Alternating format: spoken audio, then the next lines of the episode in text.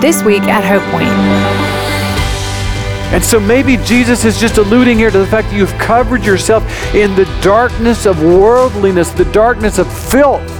Let me give you a white robe and cover all of your filth with my purity. How insulting it is to God that somebody who for years could be covered in shame and done all sorts of acts of rebellion, and Jesus comes to them and says, Let me cover you with my white robe of purity. And they respond like the Laodiceans, then I don't need that. Imagine a man who has not worked out for 10 years, yet describes himself as a very fit person. He remains adamant in that assertion until the day that he meets with a personal trainer. Only then does he realize the truth about the state of his health. That's a picture of what is occurring in the seventh church that Jesus addresses in the book of Revelation. They viewed themselves as spiritually vibrant, yet Jesus said they were spiritually nauseating. Because our capacity for self deception is huge, God's love confronts us and rebukes us so that His power might forgive us and renew us. Let's listen to what Richard has to say to us from Revelation chapter 3. I, um, I learned something this week that um, Cool Whip does have an expiration date. I came in and middle of the afternoon just wanted something sweet and just took a swish with my finger across that creamy substance and it was sour and everything, all the alarm bells of my test buds went off and they said, eject, eject, retreat, empty mouth of all contents. And I spewed that stuff out. What once had been delightful was now nauseating. And I think that is a fair description of the church of Laodicea, the seventh and final church that we look at in the seven churches of Asia Minor, located now in modern day Turkey. This is church number seven. These are the words of the Amen, the faithful and true witness, the ruler of God's creation. I know your deeds, that you're neither cold nor hot. I wish you were either one or the other. So, because you're lukewarm, neither hot nor cold, I'm about to spit you out of my mouth. Those whom I love, I rebuke and discipline. So be earnest and repent. I really do feel that this is one of the most significant sermons I could preach here in 2022. Your eternal joy depends on you being fully in the kingdom of God, fully in to crawl in with Christ.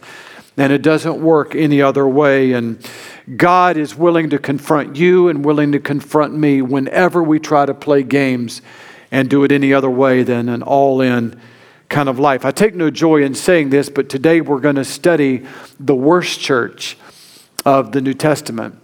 We're studying the worst church of the seven in, in, um, in Revelation. It's a church about which Jesus Christ had nothing good to say. Even with the church of Ephesus that had lost its first love, he could at least tell them, You're still engaged in good deeds.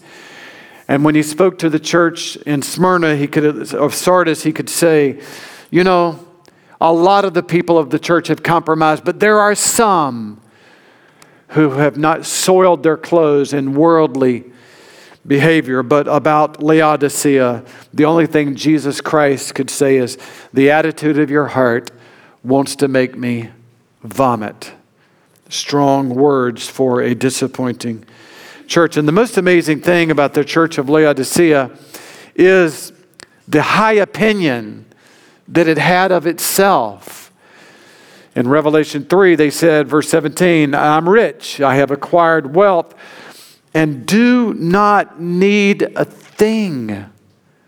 No reliance on God at all. And then Jesus Christ, who does walk among the churches, said to them, you do not realize that you are wretched, poor, pitiful, blind, and, and naked. It's like a student going to a professor at the end of the semester and saying, You don't need to give me a report card.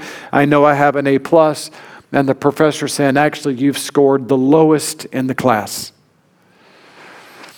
And you say, Well, that's impossible academically for somebody to be so clueless. Maybe so, but spiritually, it happened. In the same profound way, they gave themselves the opposite grade that God had given them. It is possible to be totally delighted in your life while God is totally disgusted with your heart. The Laodiceans show us how easy it is to be clueless about your true spiritual condition. And it seems to be a characteristic of many in our culture, almost as if a cultural phenomenon has fallen upon the United States where people are more comfortable than ever inventing in their minds a, a world, a world that is divorced from reality. That is, the farther they move from God, the more they boast, I feel close to God. That's what the Laodiceans were saying. But in reality, the worse that a man is, the less that he knows it. That is, a truly righteous man knows that he's bad. A truly unrighteous person thinks that he's good. Laodicea thought they were good and would have continued like that had the Lord not said, I know what's happening, I see it all. He identified himself again with that full knowledge in the beginning of the letter, chapter 3, verse 14. These are the words of the Amen, the faithful and true witness.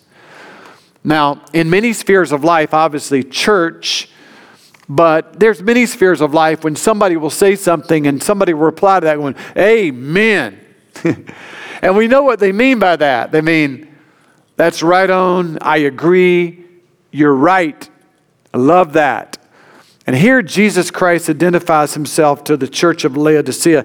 It's a phrase not used, but uh, another time in the Bible in the Old Testament, as the Amen. That is, he's the only one who has the authority to give an assessment about your life that is completely true.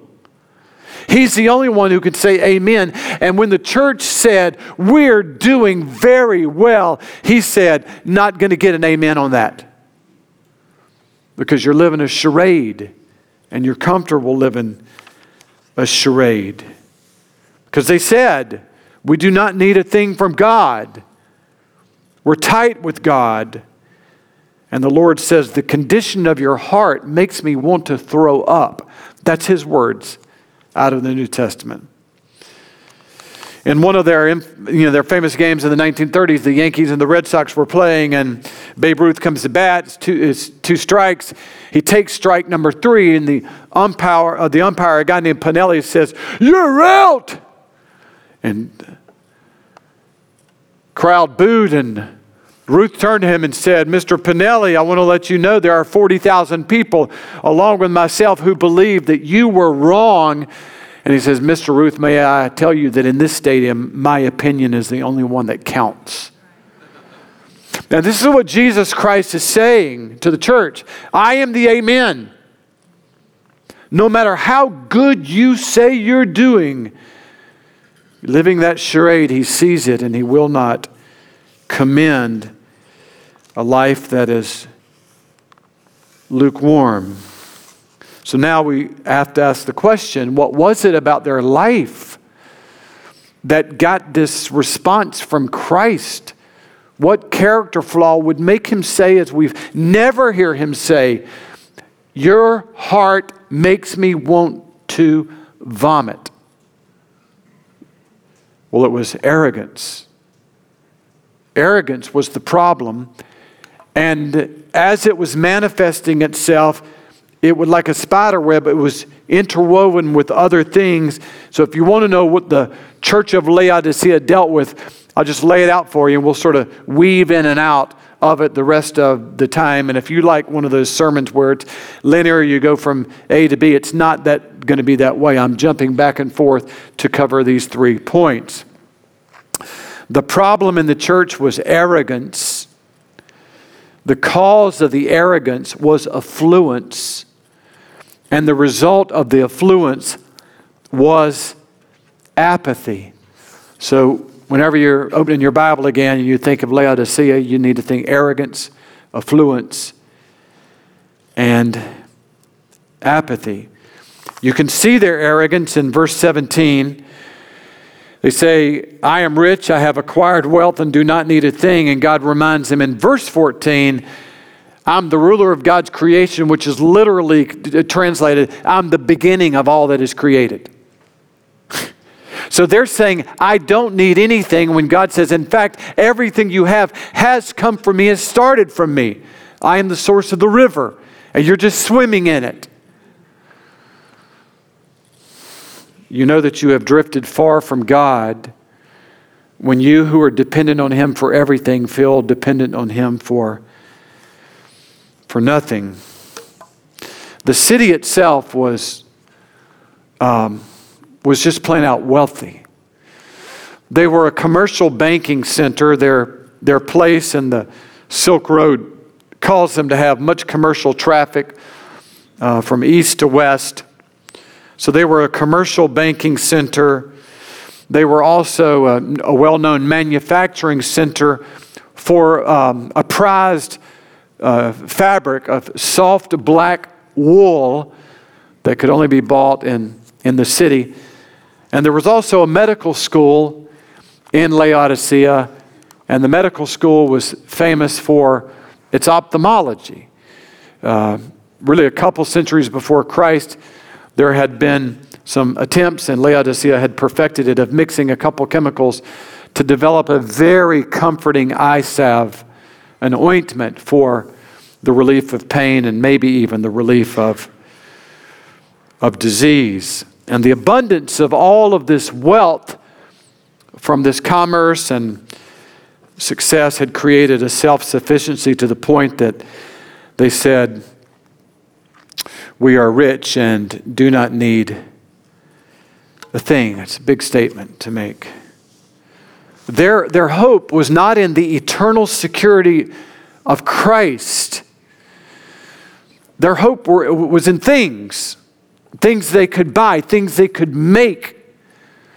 And you can see how quickly that kind of hope is taken away when we watch the news about Ukraine if your hope is in something that can be lost, you have no hope at, at all. But they were fully invested in the hope of the world, what the world could give them. They were fully dependent on the world. They said they were not dependent on God at all. It's remarkable that they were even a church. I don't know what they would do, why would they would gather, because we're going to see next week when the church assembles in Revelation 4, the church is on its face, on its knees before the Lord in absolute adoration and appreciation because they shout in assembly, All things come from you. And the Laodiceans would say, Why would we do that? Why would we say all things come from God? No, all things come from us. We have made it ourselves. Very, very affluent, very, very successful. There's no doubt about it that wealth was a major problem, a major problem in Laodicea. It, it was the foundation of all their other problems. The Bible never advocates poverty as a lifestyle that's better than wealth. It never admonishes us, don't be wealthy. It just says, be very careful if you are. Be very careful how you use and view that wealth. Nobody says it better than 1 Timothy chapter 6, 17. Paul to Timothy, command those who are rich in this present world not to be arrogant, nor to put their hope in wealth. So he doesn't say anything about you shouldn't be wealthy. He just says, don't brag about it and don't put your hope in it because it could be lost It's so uncertain, but to put your hope in God who richly provides us with everything for our enjoyment. Again, the source of what you got your hands on is turns out to be God anyway. Command them to do good. Command the rich people to do good, which would be all of us in here. Command them to do good, to be rich in good deeds, and to be generous and willing to share. So, concerning wealth, the Bible says don't apologize for it, just don't boast in it and then don't celebrate it, instead, share it. You've been made wealthy in order to share, but the more these people earned, the more that they kept.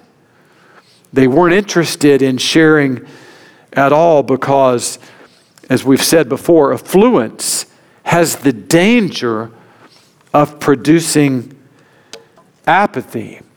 When you have a lot of excess, there's just not within you this living with a sense of need because you have everything you need and, and more. But for them, it produced apathy, which we saw earlier, Revelation 3.15. I know your deeds, that you're neither cold nor hot.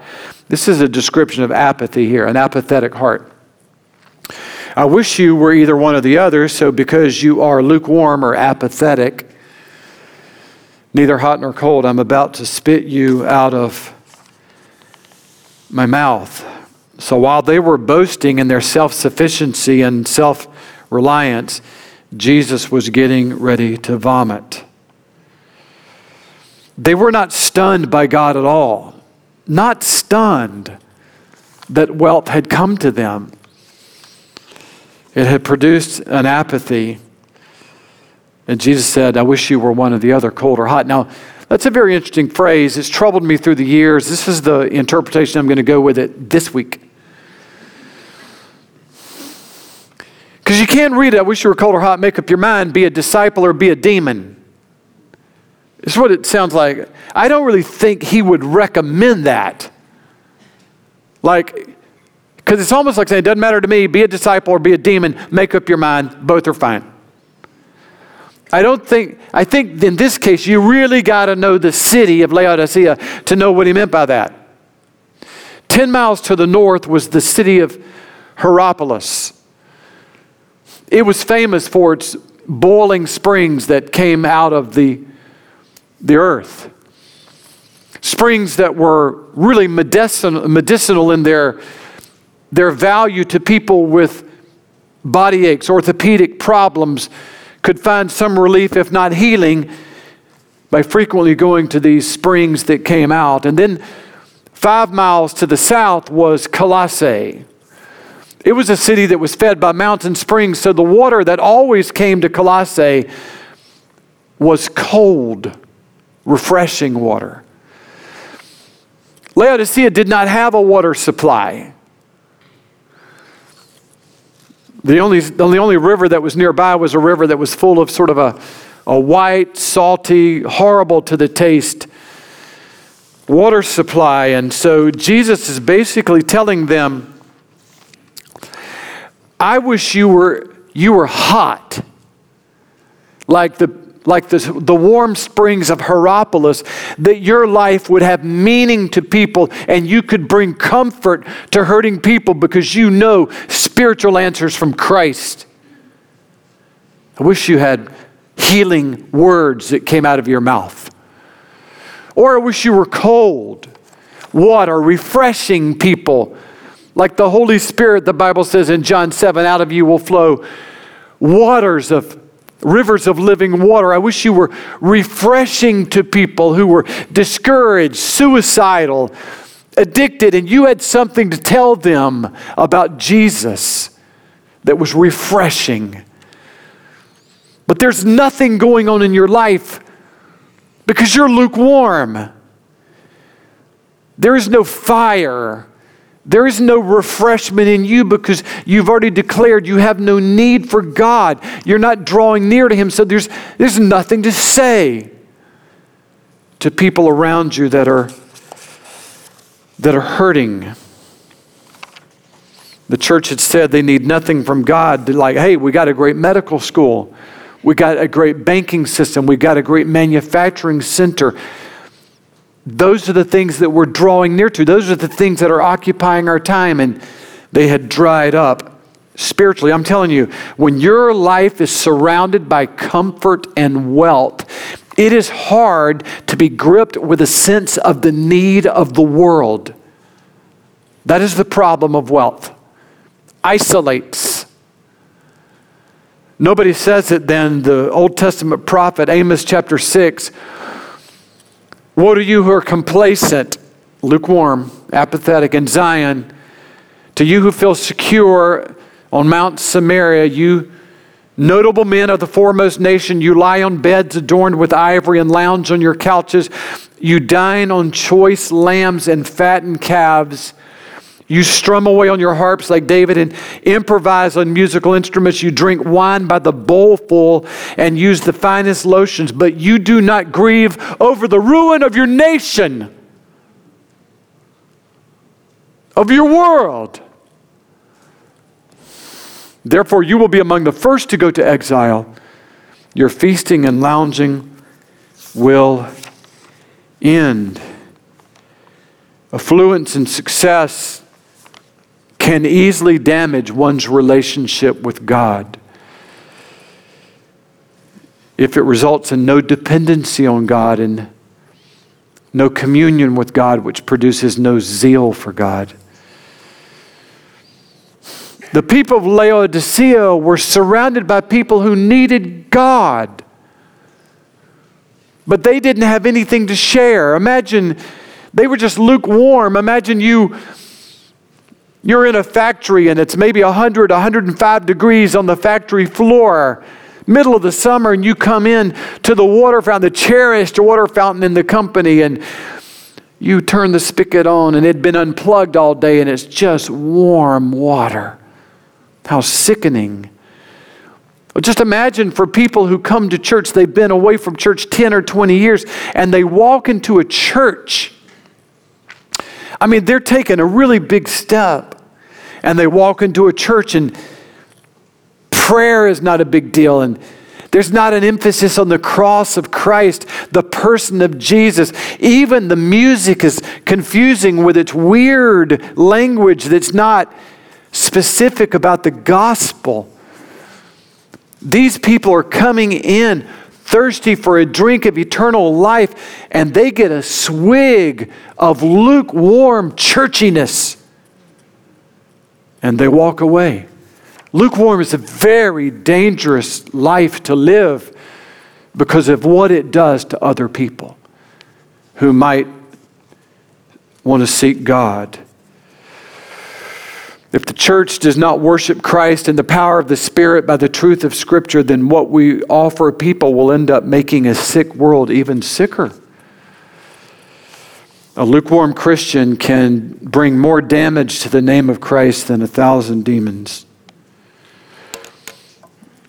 The real problem with being lukewarm is that you, you are neutral, like, hey, I'm just hanging out in the middle, is that nobody stays in the middle. It's just not the way life works, especially with Christianity. Those who give God half their heart will soon give Him none of their heart.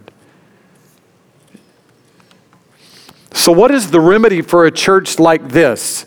You're wretched, pitiful, poor, blind, and naked. What is the remedy for that church?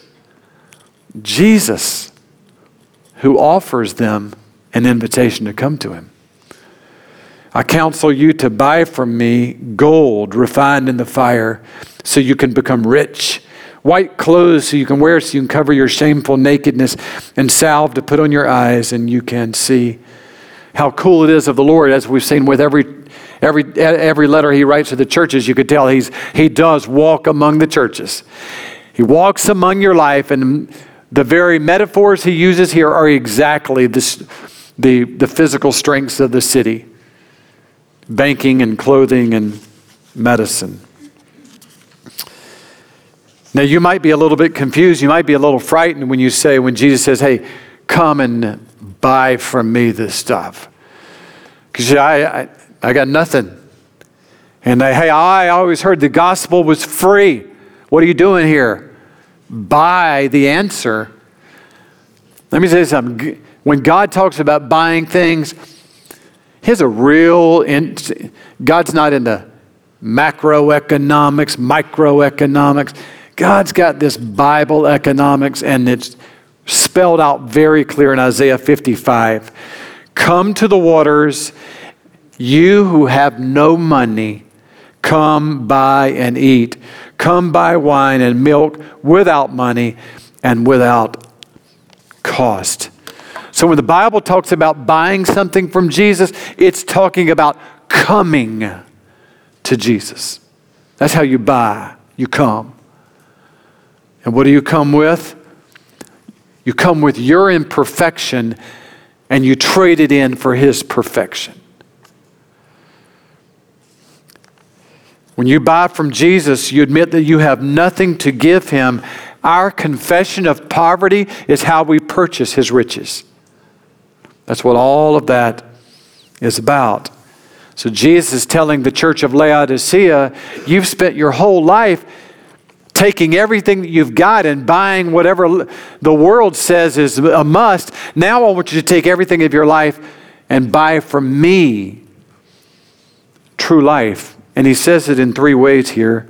He says, I want you to buy from me gold refined in the fire. Their religion was worthless because it was so mixed up with the world. Jesus said, I need to refine you. And you got to let me put some heat and pressure, some discipline in your life, but we got to get the world out of you because it's just creating a mess. You know how you get impurities out of gold? Its melting point is 1964 degrees. And when it hits that point, all the impurities of, that are in that gold rise to the top. You scoop them off, and then you're left with 24 karat gold but not before. So, exactly how Jesus was going to bring fire to them, I don't know. Maybe, maybe they just needed to take a bolder stand, you know, that would cause them to not be adored by the world that they adored. But Jesus said, Get the world out. Let me scoop it off and bring you. Let me, I want you to see who I really am not a churchy version of me. I want you to see the true and living King and all of my shining gold, holy magnificence. And then Jesus says, I also want you to buy for me a white robe. Man, have we not seen this over and over again? And we're going to see it again in two weeks. It's like everybody in Revelation's wearing white robes because white was just the it's just the declaration of purity. And he says, basically, defines itself in the verse. I want to give you a white robe to cover your, your shame. You know, and, and maybe I think Jesus had in his mind here because he's so creative, the Holy Spirit's so creative when he writes. I mean, what was the city? The city specialized in making black robes. And so maybe Jesus is just alluding here to the fact that you've covered yourself in the darkness of worldliness, the darkness of filth. Let me give you a white robe and cover all of your filth with my purity. And the cool thing about this white robe is you don't have to do anything for it. You don't have to sew it, weave it together.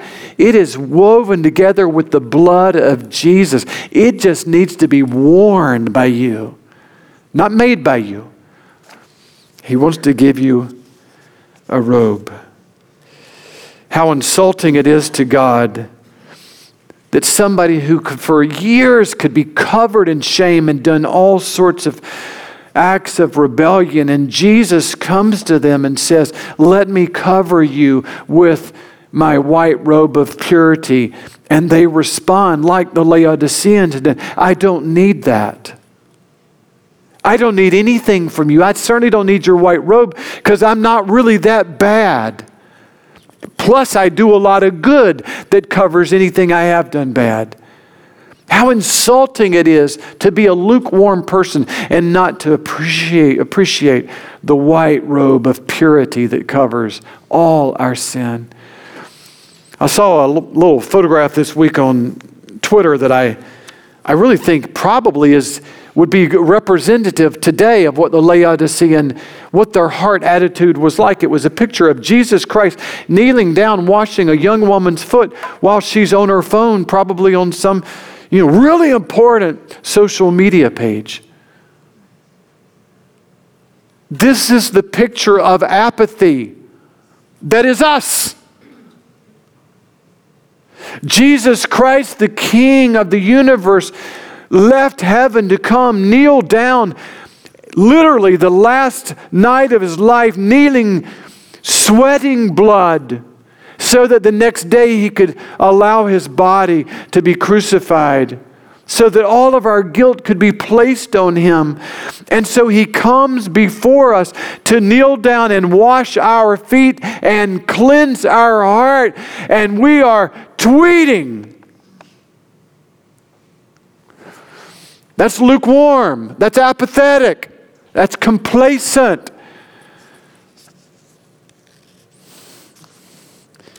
And Jesus says, I can't do anything with a life that's not amazed by what I've done for you.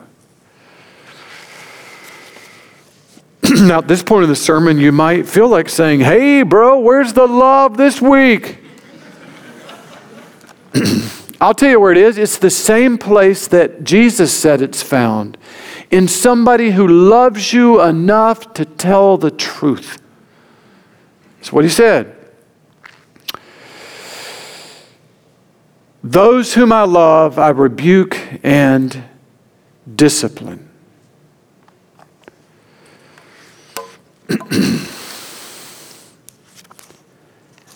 Those whom I love, I rebuke. A God who doesn't rebuke doesn't love.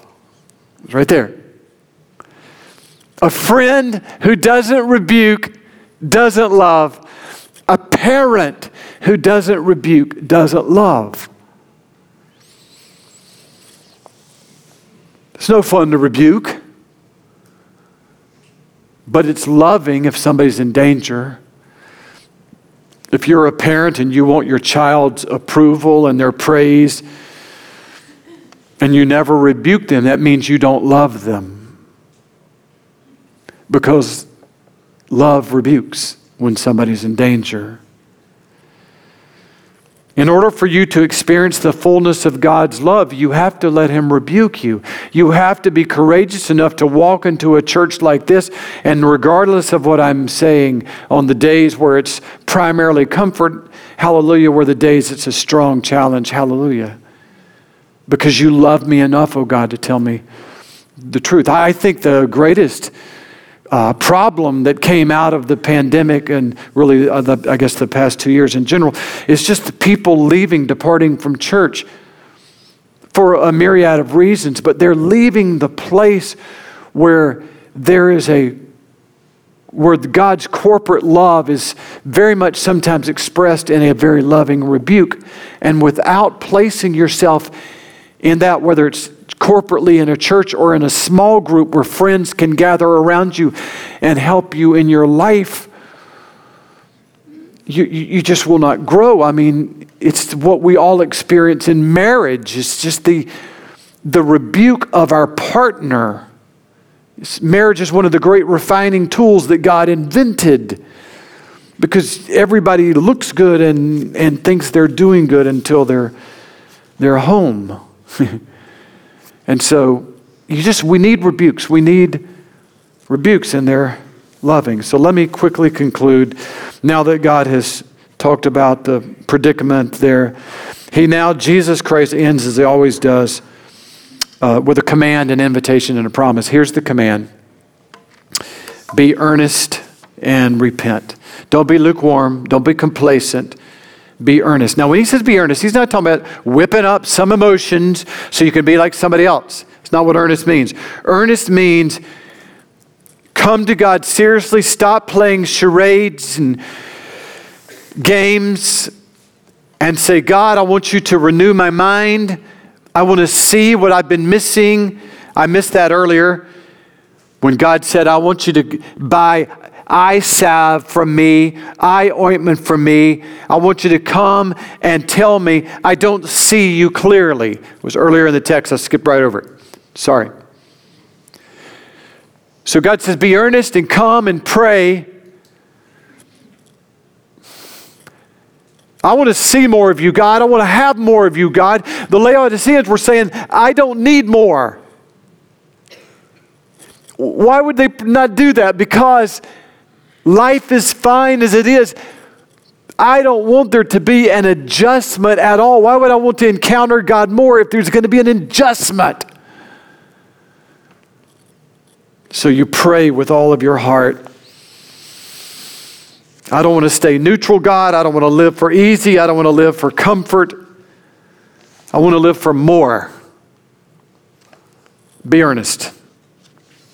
Very hard thing to do in the Western church because we have just about enough right music that satisfies our soul, just enough about right teaching to satisfy our mind, just enough money to buy anything we need, and it produces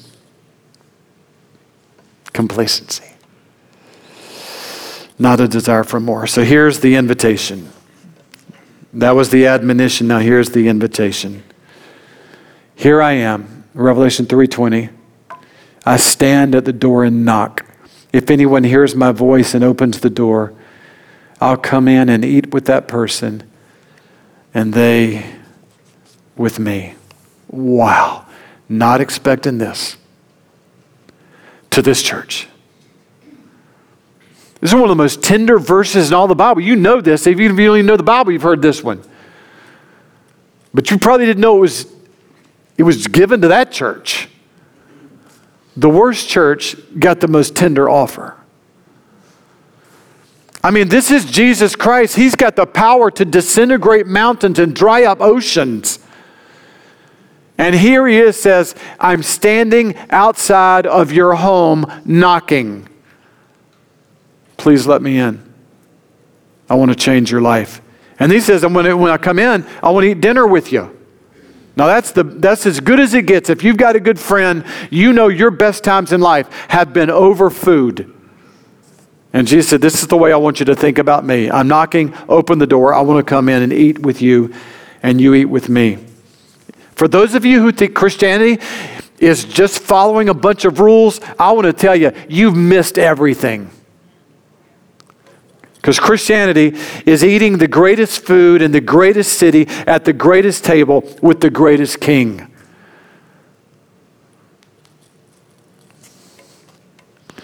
This was an invitation to do over when he said, I stand at the door and knock.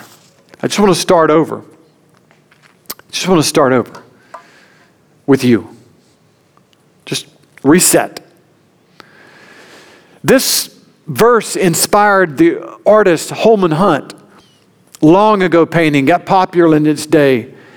A picture of a door that was overgrown with weeds and ivy and whose hinges were so rusty because the door hadn't been opened for years and outside the door was Jesus Christ in the middle of the night holding a lantern and knocking.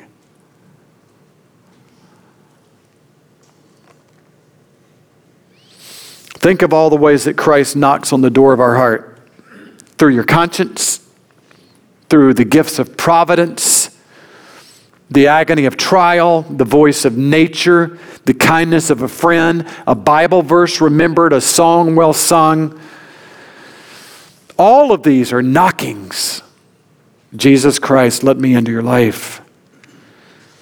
And how about that? Even during all of those years when we were so annoyed by his knocking and would have done anything to be able to make him stop knocking, he doesn't stop knocking.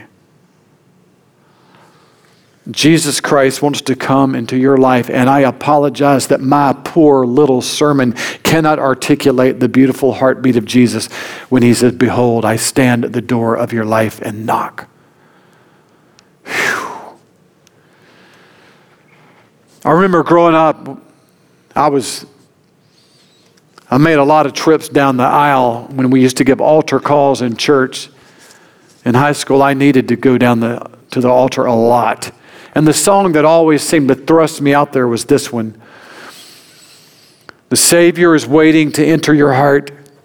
Why don't you let him come in? There's nothing in this world to keep you apart. What is your answer to him? Time after time, he's waited before, and now he's waiting again to see if you're willing to open the door. Oh, how he wants to come in. If you want to miss everything that God has for you, all you have to do is nothing. Not open the door. Just let Him keep knocking. And to not open that door is the greatest and most tragic mistake you'll ever make in your life. And when your life comes to ruin, and you come up with a thousand excuses of why your life is ruined, the only answer that the great Amen will say is, You did not open the door that day. The greatest news I can tell you is that Jesus Christ is knocking. And look what he says Anyone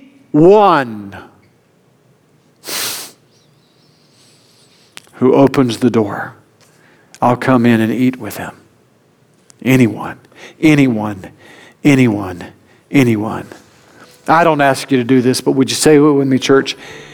Anyone. And when he comes in, he comes in to eat, to fellowship, to rejoice as two friends rejoice over the eating of a meal. And the meal that he offers you is the joy of eternal life. Coming in into your emptiness, he brings fullness. Into your sinfulness, he brings righteousness.